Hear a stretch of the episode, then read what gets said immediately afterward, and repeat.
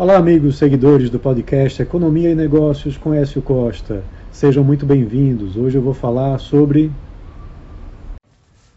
O imposto sobre transmissão, causa mortes e doação de quaisquer bens ou direitos, chamado de ITCMD ou também de ICD, que pode subir de 8% para 16% com a proposta de reforma tributária no Senado.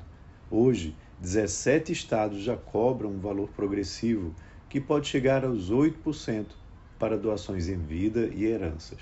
O Senado tem na mesa uma proposta que pretende dobrar de 8% para 16% o teto da alíquota desse imposto no país como um todo.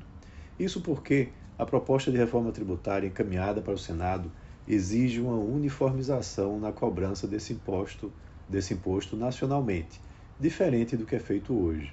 De fato, o Brasil cobra bem menos que a média dos países da OCDE, onde se cobra por lá em torno de 15%. Mas também tem muitos outros impostos e taxas onde nem todos são cobrados por lá, como imposto de renda, ITBI, taxa de bombeiros, IPTU e também o ITR.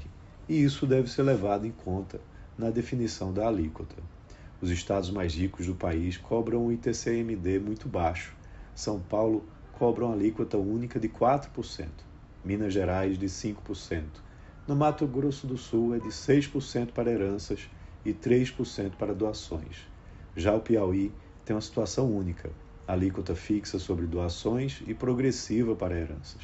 Em Pernambuco, a alíquota pode chegar até 8% e é a mesma tanto para doações como para heranças, segundo a faixa de valores dos imóveis que foi reajustado agora em 2023 pelo IPCA acumulado de 2017 a 2022.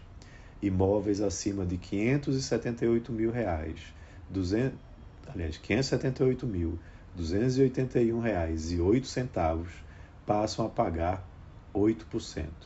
Antes era 400 mil reais.